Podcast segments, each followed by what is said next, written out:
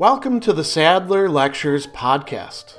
Responding to popular demand, I'm converting my philosophy videos into sound files you can listen to anywhere you can take an MP3. If you like what you hear and want to support my work, go to patreon.com slash sadler. I hope you enjoy this lecture.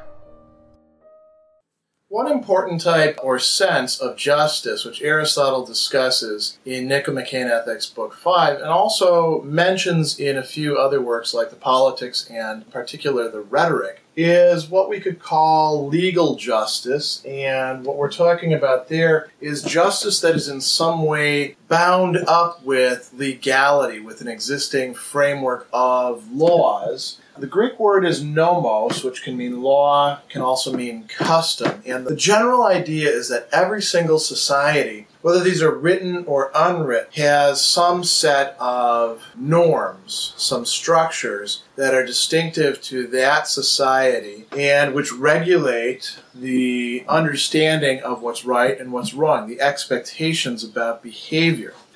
Now, there's a few things that come up in the Nicomachean ethics discussion. There's some other things that come up in the rhetoric discussion, but I, I don't want to go into those. So, if we understand justice in a certain sense as lawfulness or legality, then another way in which we can understand it when it comes to individuals is being law abiding, being nomimos or nomikos following the law on that sort of conception is what is just. So, if I, for example, ought to pay my taxes by April 15th, and I do that, then I'm following the law. I am just in that sense. That doesn't mean that I'm a just person overall or in any any greater sense. In order for me to be a just person overall, I in this sense of uh, law abidingness, I would have to actually be following all or at least most, at least the ones I'm capable of doing, the laws that are applicable to me over time as a pattern of behavior. And likewise, breaking the law under this consideration would be unjust. So I decide, screw it, I'm not going to pay my taxes anymore. I become a lawbreaker by that, and thereby I become unjust. And the longer I do it, the more occasions on which I do it, the more unjust I am.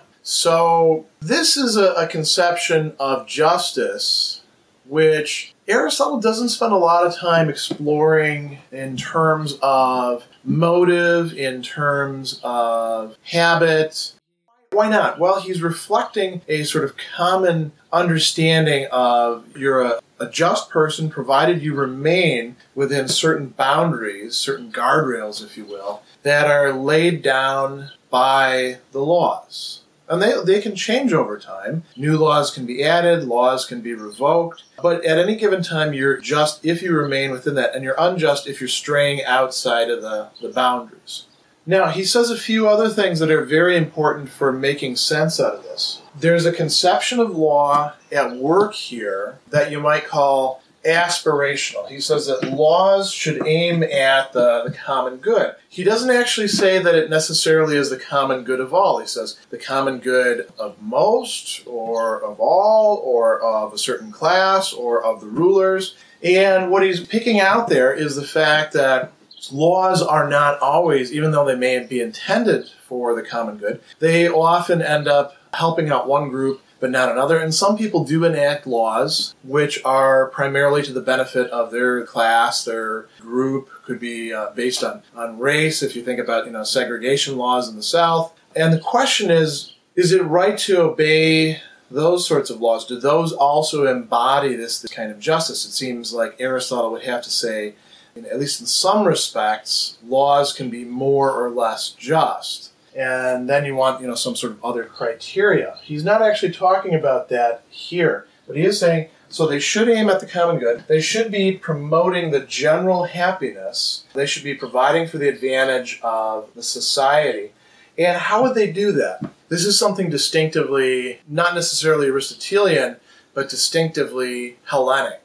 They should produce virtue and they should prohibit vice. So, for example, one of the vices would be excessive anger. And does the law forbid things that people tend to want to do given excessive anger? Yes. He gives examples of this in the Nicomachean Ethics and also in the Politics. He says, for example, the law says when you get angry at somebody, you're not supposed to hit them. And so the law says don't strike people. And if you do, here's the penalties for it. It also says that you shouldn't slander them. You shouldn't say certain bad things about them, even though you're angry at them and you might feel that they're true at the time. And good laws are designed to steer us away from the things that, that are vicious. And if, if we fail in, in steering ourselves away from that, then they punish us so that we say, I, I don't want to do that again. And they also should steer us towards behavior that is virtuous. One of the, the open questions that you should think about to what degree are laws on their own capable of actually producing the kinds of habits in people that, that we call virtue? And that, that's a very interesting question.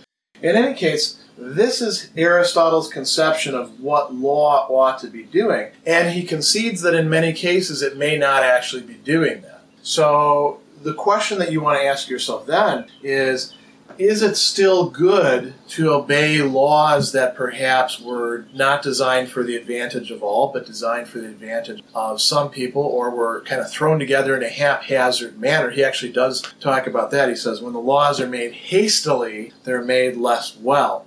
Aristotle would say that in general, again, in general, even if the laws aren't the best laws that they could be, and by the way, he doesn't think that in most cases, at least in his contemporary Greece, they were the best laws they could be, it's still good to follow the laws in general. That is a type of justice, to follow patterns that are, that are in place. It's still a bad thing to break the law, even if the law is kind of a stupid law. You know, so you might say, well, think about jaywalking, for example. It's illegal in many places to jaywalk. And you might say, look, it's really inconvenient for me to have to like go all the way to the crosswalk. Uh, there's no cars coming. Let me just cross here. And Aristotle would say, yeah, maybe in that circumstance, you're not actually, you know, doing any sort of injustice. You're not doing an unjust act. But in general, you should walk to the crosswalk because they made these rules and we follow them so that it does tend to promote some sort of common good.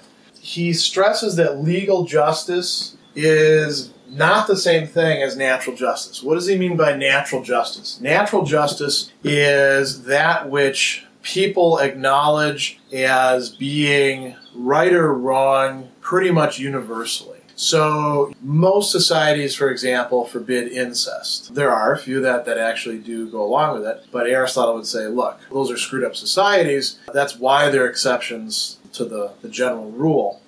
There are certain things that Aristotle would say are moral norms that most people can get, and those would be embodied in what he's calling natural justice. Legal justice is what is more particularized for a given community with its own history, with its own conflicts, with its own particular preoccupations, working from, you know, the best understanding that they have at the time and embodied in some sorts of codes that are, if not necessarily universally intelligible or transparent, are at least accessible to people so they can say, look, here's what the law actually says. You're either going to do it or you're not. And so, you know, we come back to where we started. We're following those sorts of codes is what counts as just in that case. And breaking those rules is what's counting as unjust. Special thanks to all of my Patreon supporters for making this podcast possible. You can find me on Twitter at Philosopher70, on YouTube at the Gregory B. Sadler channel, and on Facebook on the Gregory B. Sadler page. Once again, to support my work, go to patreon.com slash sadler.